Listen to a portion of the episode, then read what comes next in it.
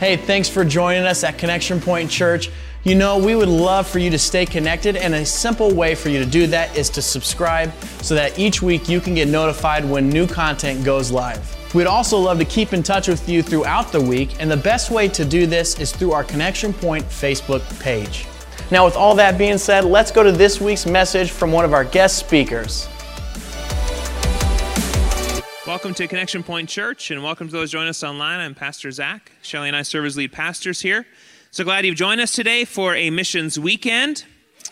Praise the Lord. An opportunity, we try to every other month uh, take a focus on our opportunity to reach the world. Uh, it's not only an opportunity, but it's part of our responsibility as followers of Christ, and it's uh, but it's uh, it's a wonderful responsibility. Uh, so a couple of weeks ago, I had shared that uh, James and Sarah uh, made it back overseas. So I want to show you a couple of pictures. We were in the airport, Chicago O'Hare. There they are, loaded up with their kiddos. But now those are only some of the luggage. So the next picture is there. It is. So that's what it looks like to move internationally. So we got them all checked in, and they are there. Uh, if you're with them on Facebook, then they're posting some of the, the updates of what's happening in their lives there as they're starting to figure out life on the ground. Uh, so it looked like apparently Sarah really likes to drink milk, so she actually had James buy, because you can only buy it like in liters, and that wasn't enough. So you can buy it like, you know, off of the back of carts. But then you got to pasteurize, you got to boil it yourself, and but they're putting in, in the effort. They've got their full gallon of milk, and it's. Uh, they're figuring out life, so it's awesome. So thanks for being a part of sending them. You know, our responsibility, our opportunity in missions is both to pray, to give, and to go. So praise the Lord that we're a part of a sending body. And uh, we've got the Ritters who are preparing to go to India. And, uh, and I believe, even with what's shared here today, that there could be some stirrings in your own hearts of, Lord, do you want me to go? Uh, we're all admonition. We are, are all responsible to pray. We're all responsible to give. And some of us will go. And so the question is, what is God asking of you? And so to this morning, as we celebrate our missions weekend, we get to hear from JoAnn Butrin. She is the regional director for international ministries. So it's nine different ministries that reach the world in, in lots of different ways. And so she's going to share about what that looks like. And uh, what a wonderful opportunity. So I just want to say thank you for being a, a church that has a heart for the nations. And we just get to celebrate that today. So could we welcome JoAnn as she comes?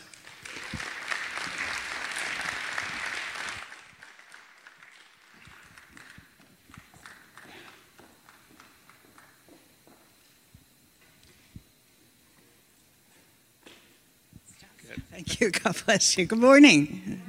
I got all kinds of things here with me, and don't worry, I'm not packing my bags to leave just yet.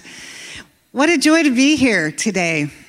You know, um, a lot of my colleagues and friends have been here to speak in your mission services, and they have all said you're going to love it. And so far, they have been absolutely right. There's nothing like walking into a church that bleeds missions, and that's you.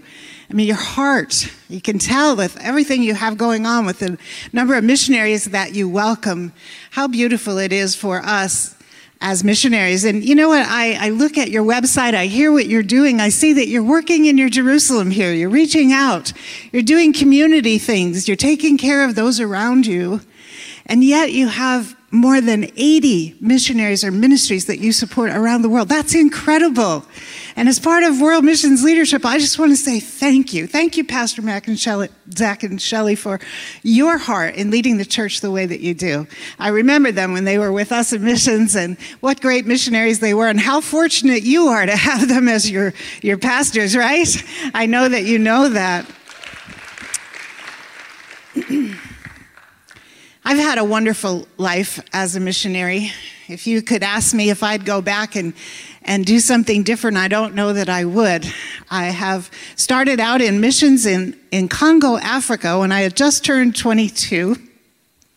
God called me to be a missionary when I was just a kid. My dad was a pastor, and we had a lot of missionaries staying in our home, and I think that sort of softened my heart. So when I was just a kid praying around the altar, I was called. I told my parents I'm going to be a missionary nurse in Africa, and they said, That's nice, dear. Pat me on the head, you know. And I, when I grew up and was in Springfield going to Bible college, I went to the Division of Foreign Missions, as they called it then, and I said, God's called me to be a nurse in Africa. And they more or less said, That's nice, dear, too. Basically, they said, Hey, you haven't finished college, you haven't had a job, you haven't really proven yourself yet. Why don't you come back in five years and we'll consider it? Well, you know, five years sounds like a long time when you're young, doesn't it? And I, I remember thinking, I'll be an old maid if I wait that long. well, that happened anyway, but uh, I just kept knocking on their door. And so finally they said, We need a nurse out in the country of Congo. There I went. And that was 14 years of the most amazing experience that I wouldn't trade for anything. I didn't know what I was doing half the time. I had to learn language. I had to learn. Uh, they didn't need a nurse, they needed a doctor. And so I ended up doing doctor things that I was ill prepared for. But you know, my dad had been a divine healing evangelist. And I had seen him pray for people and have them rise up and walk, literally. And so we began to pray for people in that little clinic. And you know, word got out. Not only do they have good medicine there, but God is there as well, doing miracles and things. And that has just been so beautiful to be a spirit filled health professional, counting on the power of God when there's so little I can often do um, medically.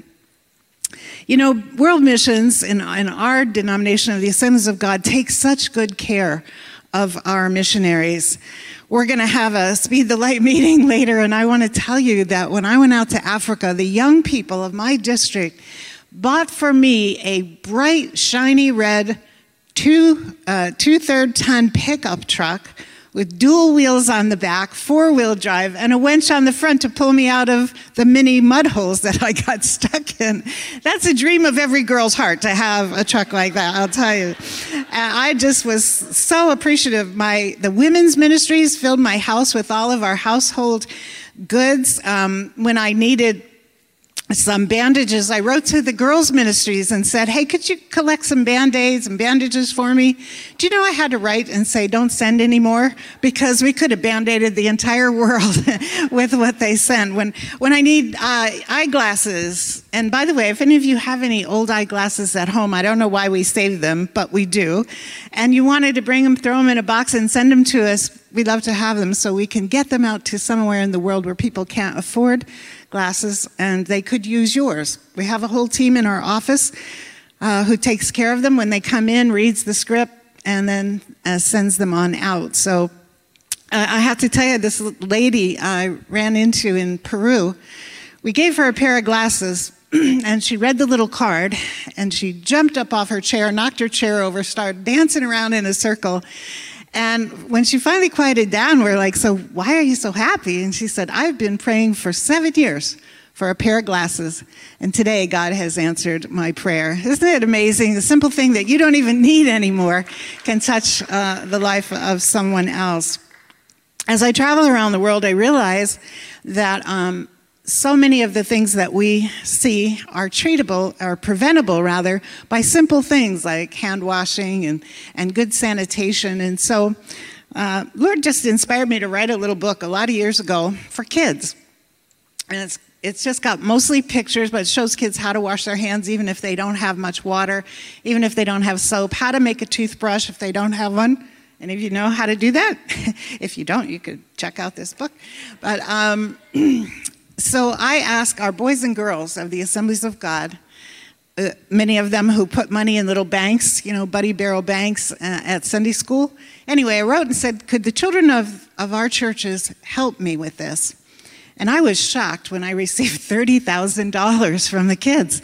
I was able to put this book in four languages. Now, over the years, it's gone into 18 languages of the world. It's, isn't it beautiful? Our kids helping other kids be healthy, and it also tells them how to meet Jesus as well. So, thanks, moms and dads, for those quarters and dimes you give the kids uh, to be able to touch people's lives in many places of the world. After I was uh, in Congo, I joined our medical missions program and traveled for 18 years around the world doing um, medical intervention, health education, uh, community health things, and caring for people in need. You know, I could see when a, a mother carried a baby into the little clinic area I could just look at her face and know that she's got one sick baby in her arms. The fear, the terror. Maybe this mom had already lost a couple of kids from the same thing this child has. And, you know, over the years, be able to take a little baby like that in my arms and to look at the mom and say, you know, we're going to get the fever down before you leave. We're got, we got some medicine that'll, that'll help. I think your baby's going to be okay. And then to see the change on that mother's face and to, to be able to put my arm around her and say, and could I spend a few more minutes to tell you about a Jesus who loves you and wants to change your life? And, you know, just time after time, we've been able to see people come to Jesus. We do this in the context of a local church, if there is one, so that they can follow up. Now, we've changed our methodology a little bit. We don't give out medicines like that anymore, but I do want to share with you in a few minutes some new ways that we are impacting the health of people around the world. One time I was in Bangladesh, and um, when we went to Bangladesh, the missionaries were very nervous about having an American team there. And they said, whatever you do, just be low profile. Don't make a lot of noise. Don't, you know, show yourselves a lot. We'll just go, we'll do our thing, see how it goes. So we were out in a remote part of Bangladesh. It was hot. We were covered from head to toe. It was a Muslim area. They weren't so happy that we were there, but they wanted some medical help.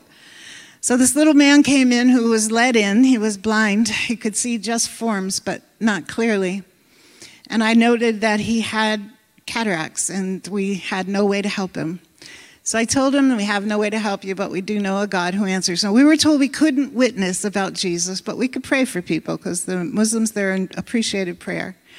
So I told him I knew I served a God who healed. Could I pray? I stood over him and I prayed, and just like the many people before him, nothing happened. So my interpreter said, I think we need to pray again. I don't know why, but we should. So we stood over him and we prayed. And this man, before the prayer was done, said, I can see, I can see. And so I opened my eyes and he said, I can see your face. And he could count fingers. Well, you know, it's just hard to be quiet about something like that. So we were shouting, he was shouting, the interpreters were shouting, and we're like, we lost our low profile status in that community. But you know, this man who was blind came in blind and went out saying to everybody, I can see, I can see. And those people said, What God is this? Who can do that. And so the missionary that was there said, let's tell them. and they did. They told him about Jesus and then later came back with literature. And I understood a few years after that a church was planted in that place. God using a miracle, sometimes that's what it takes, is just God showing up in a miraculous way. Whatever way he shows up, people's lives are touched and changed. Well, a few years ago then, our executive director of World Missions asked me if I would be willing to put on a few more hats and join the leadership team of our World Missions program. And that was such an honor. I, I couldn't even imagine. So I did. I became the first woman to join the, the 12 men that sit around the table to make decisions about our World Missions program. And what a joy that has been for me. My title is Director of International Ministries. And you may wonder, what those are. There are nine ministries that actually serve the entire world. So if a missionary or um, national needs something from us, they'll contact one of our ministries and we'll go and spend time training, offering resources, whatever it is that they need. Probably you've heard of um, most of these ministries, I imagine. Builders International, for example, helps churches that have builders want to go build something somewhere in the world, helps them get to a project we have a, a, ministry called Oral Learners Initiative. Now, how many of you have a s- cell phone? I suppose I should say, does anybody not have one? Because I know we all have them.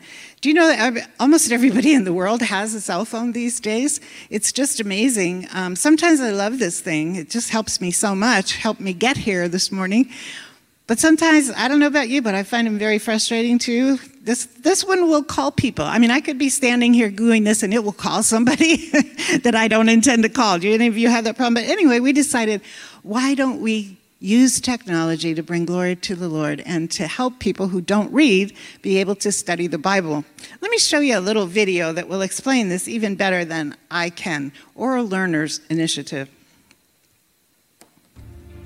Over 5 billion people do not know Jesus. Muslims, Hindus, Buddhists, animists, and atheists living and dying without Christ. Many of these live in oral societies. Although they might have a basic education, they prefer to communicate as their societies have communicated for thousands of years, by talking to one another. These oral societies will not be reached with literature or printed Bibles. They can be reached only by the spoken word. They learn by listening. But how can we plant churches in these hard to reach places? Where can we find pastors to go into these unreached societies, many of which are primitive without electricity or running water? The answer is simple you raise up leaders within these communities and teach them to pastor. Unfortunately, most of these oral learners whom God has called have minimal reading skills. They will never qualify to attend Bible school or be able to take traditional correspondence courses. How then can these oral learners ever be equipped to pastor? The answer may surprise you. They can receive Bible Institute training right on their own mobile phones. The Maasai are a primitive people living in mud huts in Kenya and Tanzania. Yet almost every family has access to a mobile phone.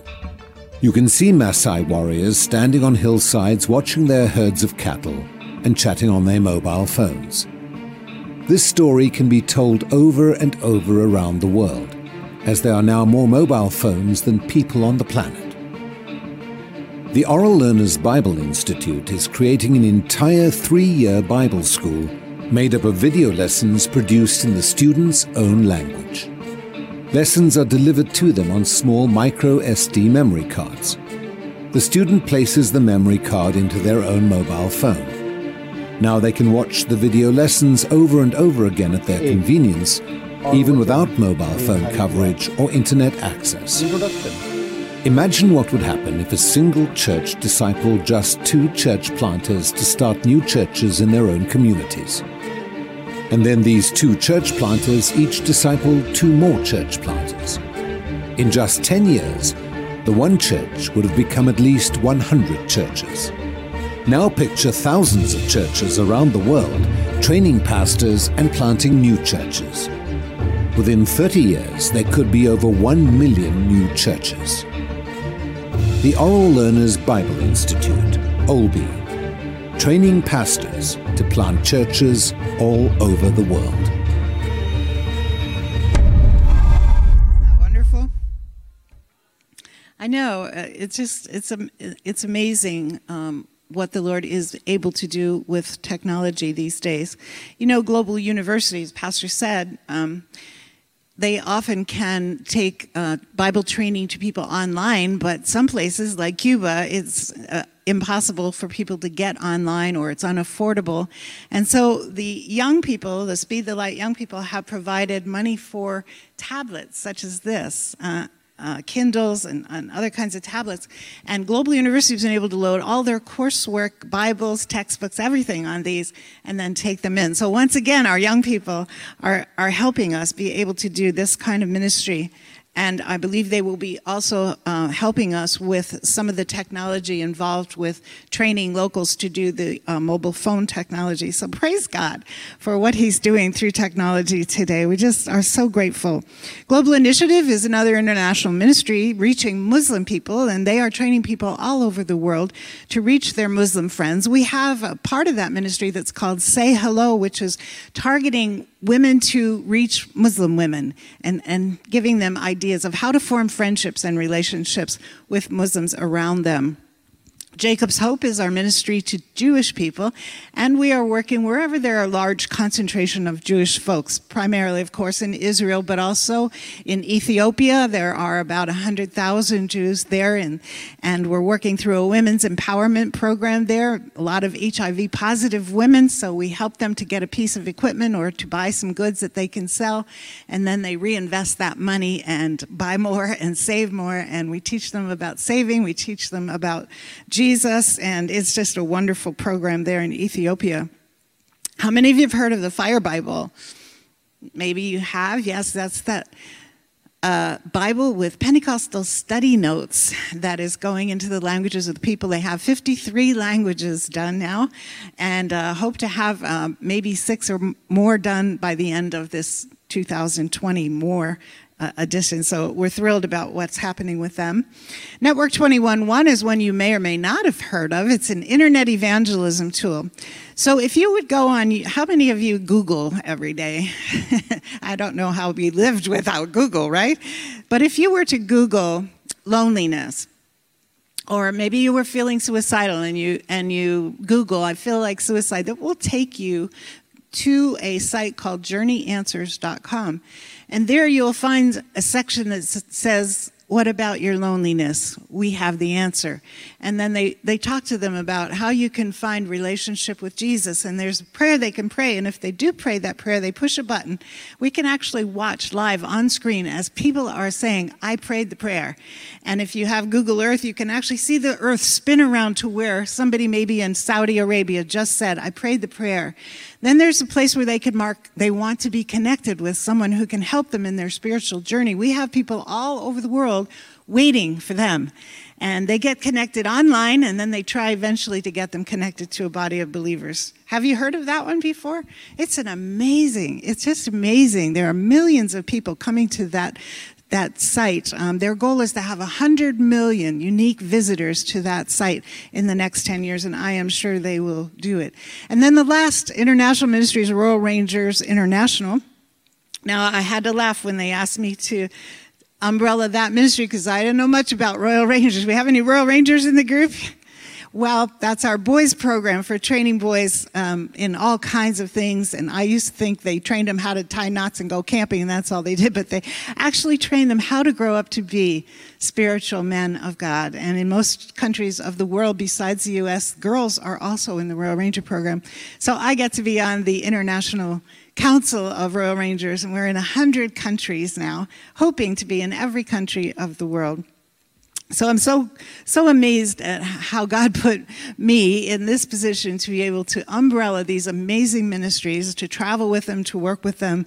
I, am just so blessed. And I think if maybe you were listening, you heard that just about any talent or any skill that God has blessed you with can now be used in missions. You know, we need media people, we need computer people, we need tech people. I sat in a room with about 21 uh, candidate missionaries and I asked them, you know, what's, what have you been doing? What are you going to do on the field? And in that group of 21, there was a heavy equipment operator, a civil engineer, an artist, a horse trainer, two nurses, and the others were from pastoral ministry. And every one of them was going to be using that talent or that skill in the missions assignment that they had. Isn't that wonderful? So, you know, it's like you're never, and, and their ages were from in their 20s to in their late 50s. So, lest you sit there and think, well, I'm really too old. You're never too old, God, if God has something for you to do in missions in the world. I know that all of us are moved by the needs that we see. We should be. When you, when you, when you see a TV program and sometimes they show the little kids with the big bellies and the flies, and doesn't it do something to you? I mean, you, you look at that and you want to help. You, you do, because we should. We should all be moved. First John 3 um, 15 to 17 says, If you see your brother in, in need and you, and you have no compassion on them, it says, How can the love of God even be in you? So, we as Christ followers, obviously, when we see suffering and need, we should be moved and we should want to do something about it. It goes on to say that we shouldn't just love with our words, that we should love with our deeds as well. So the word and the deed go hand in hand in what we call holistic ministry. And I mentioned that we used to go around and, and treat people, and that was a good ministry. I saw many people come to the Lord. But you know, after we left, I would worry. Did, did that mother really understand how to give those medicines to her child? Um, did we just destroy the local health system because of our presence there? You know, and I had so many questions.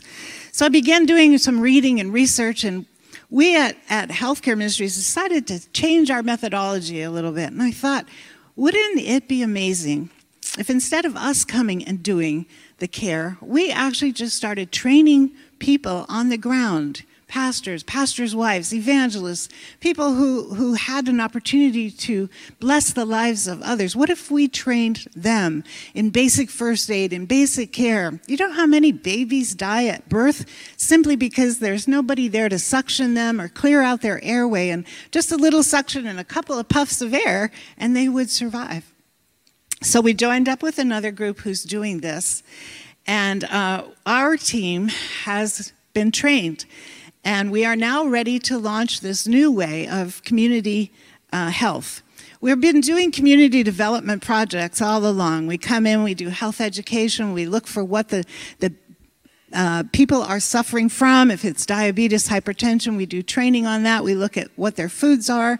We're actually in Springfield, Missouri, growing fish in our backyard, if you can imagine, because we're trying to learn all we can about growing fish. We have rabbits, we have all kinds of agricultural projects. We want to be able to help people have a way of making life better.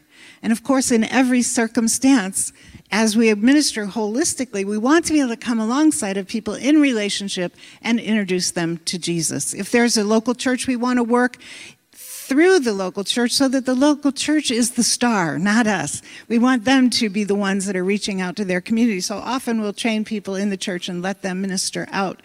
So we put together this little kit. Uh, and I was showing the group last night, and then they thought maybe I should show you too. This is Compassion Link's first aid kit, but it's a little bit beyond a regular first aid uh, kit because most first aid kits don't have a baby in it.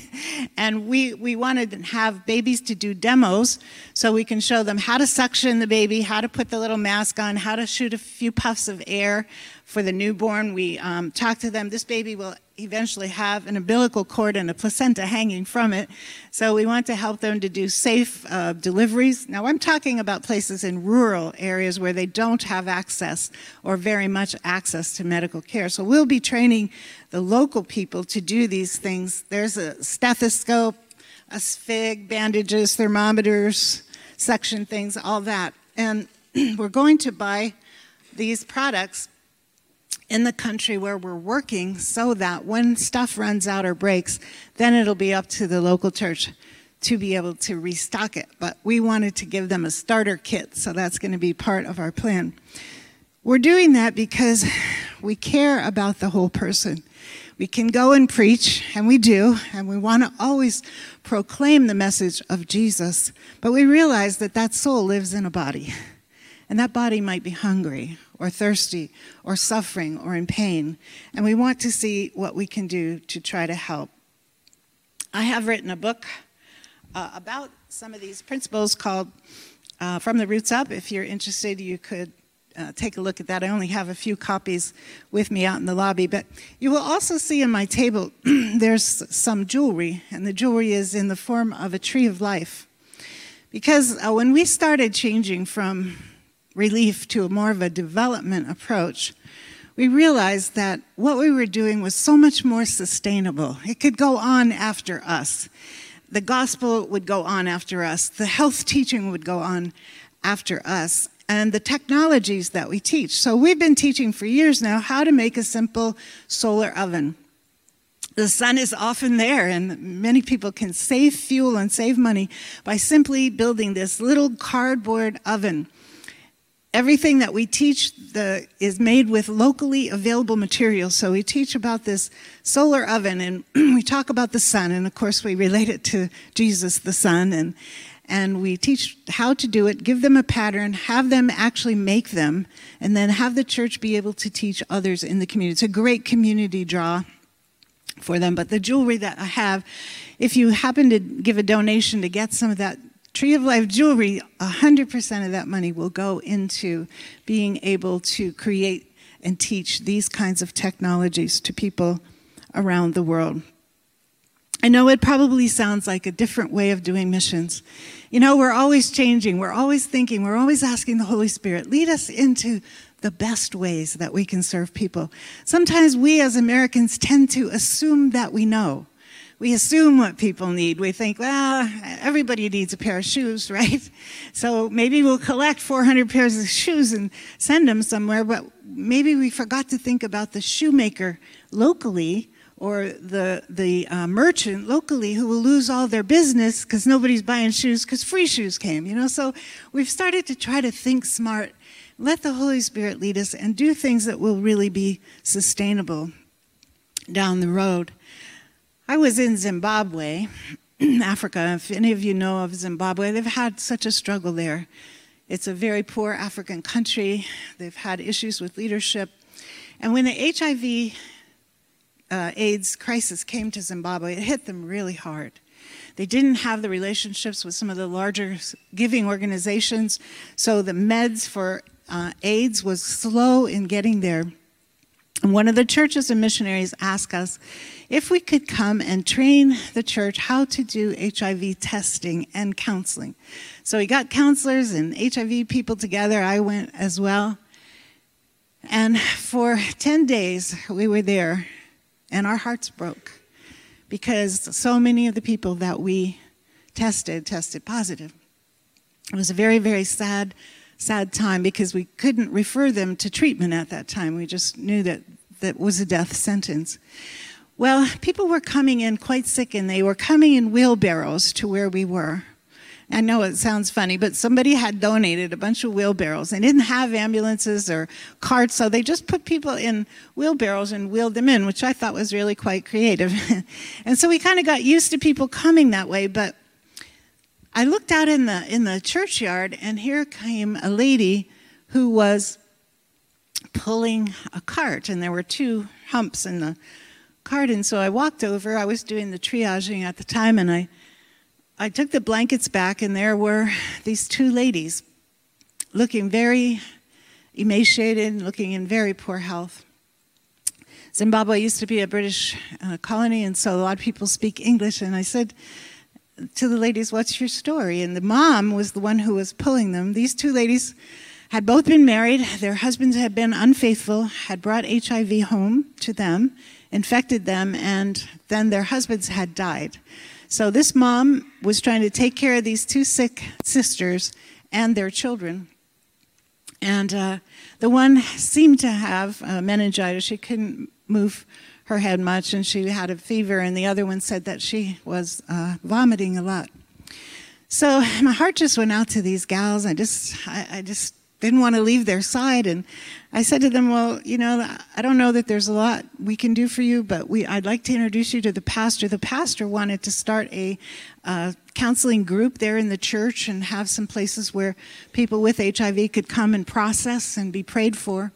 So I introduced them to the pastor, and I said, Well, we have a few things we can send home with you that might make you more comfortable.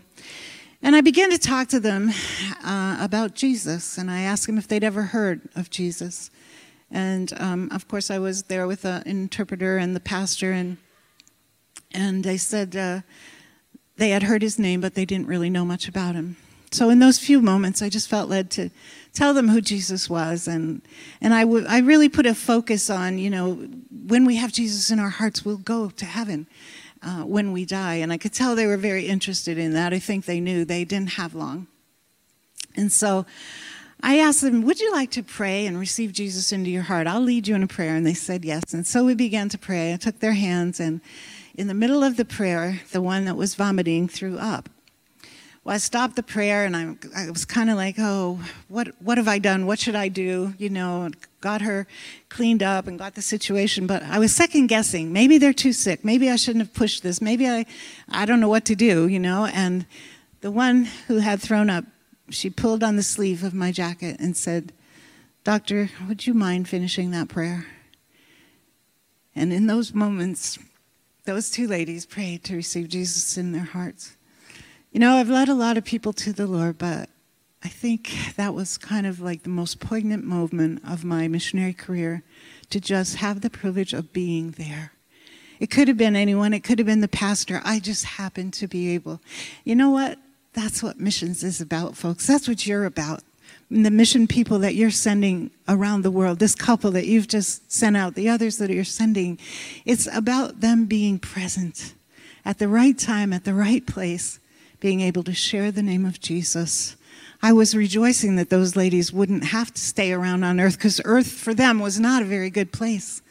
But to know that they would be soon, in just a matter of weeks, probably in the arms of Jesus, gave me such joy just to know. And I, I, I went away from there sad for all those that tested positive, but praising God for all those that during our 10 days there prayed to receive Jesus Christ as their Savior. Thank you. Thank you, Connection Point, for what you're doing to see people like myself being able to be present to lead someone into the kingdom of God. Would you bow your heads with me this morning? You know, I take getting the privilege of speaking to you like this very seriously. Because when we ask missionaries how they were called to missions, most of them say they heard a missionary speak. And so this morning, very early this morning, I was praying and walking the floor of my hotel room saying, God, what do you have in mind for today? Is there someone, maybe more than one, in this audience that will want to say yes to you for missions work? Truly, all of us are supposed to be missional. We're supposed to be sharing our faith with those around us, and I trust that you are. But there is a very special calling, I believe, for those who would leave home leave their own culture, leave their people, and go somewhere else. Maybe another state for U.S. missions, maybe another country in world missions. But you know, the thing that keeps me awake at night is that statistic you heard on the video almost 5 billion people who have never had an adequate witness of the gospel. That bothers me. That troubles me. I know that in the 2,800 missionaries we presently have, we cannot accomplish what needs to be accomplished. We need workers. Every single Wednesday when our team gets together back in Springfield, we pray for workers. We intercede for workers.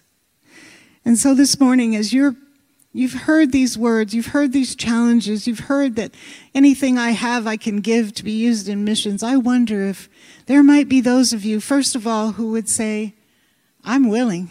I'm willing to go anywhere. And I just want to raise my hand to say, Jesus, that's me. You want me to go across the seas? I'll go. I'll leave it all and I will go. Are you here? Is God speaking that to your heart this morning? Would you just lift your hand? I'm not going to call you forward. I'm not going to make you sign anything. I just want you to show Jesus that you're willing to respond to the call. Yes, thank you. Yes, I see several hands going up. Praise God. I don't want ever this to be just an emotional, oh, I heard a speaker and I'm all. I, I really want you to know that God is touching your heart. As you've raised your hand, then I want you to find one of the leaders of the church and just share what you feel God is doing in your in your heart. And can I ask another question for those of you Maybe you're not the one to go, but boy, you can pray. And boy, do we need prayer. I need prayer for sure. I have some prayer cards out there. If you wouldn't mind picking up one of those or one of our cards to pray for the international ministries, well, could I see if there's some volunteers here who will say, I will pray, JoAnn, for you, for international ministries? Yes, thank you. Yes, thank you. Thank you. Thank you so much. And then in a few moments, the pastor is going to come and just ask you about giving as well. But Lord, I thank you for this opportunity, this sacred and holy opportunity to be able to share missions with this amazing group of people, Lord. Thank you for what they're already doing. Lord, I just pray that out of what they give, you will return to them abundantly, and running over, Lord. I pray, God, that this church connecting point will become such a lighthouse in this community that people will just be flooding in these doors to find what the source of that light is. And Lord, as we go out of these doors, can we be the light in our communities, in our workplaces, in our marketplaces, Lord, to share your name with those around us. I commit this church to you, knowing you are going to do great things. I commit Pastor Maddox and Shelley to you, Lord, knowing you are going to do great things through them as well. And I thank you for their heart and their service. In Jesus' name, amen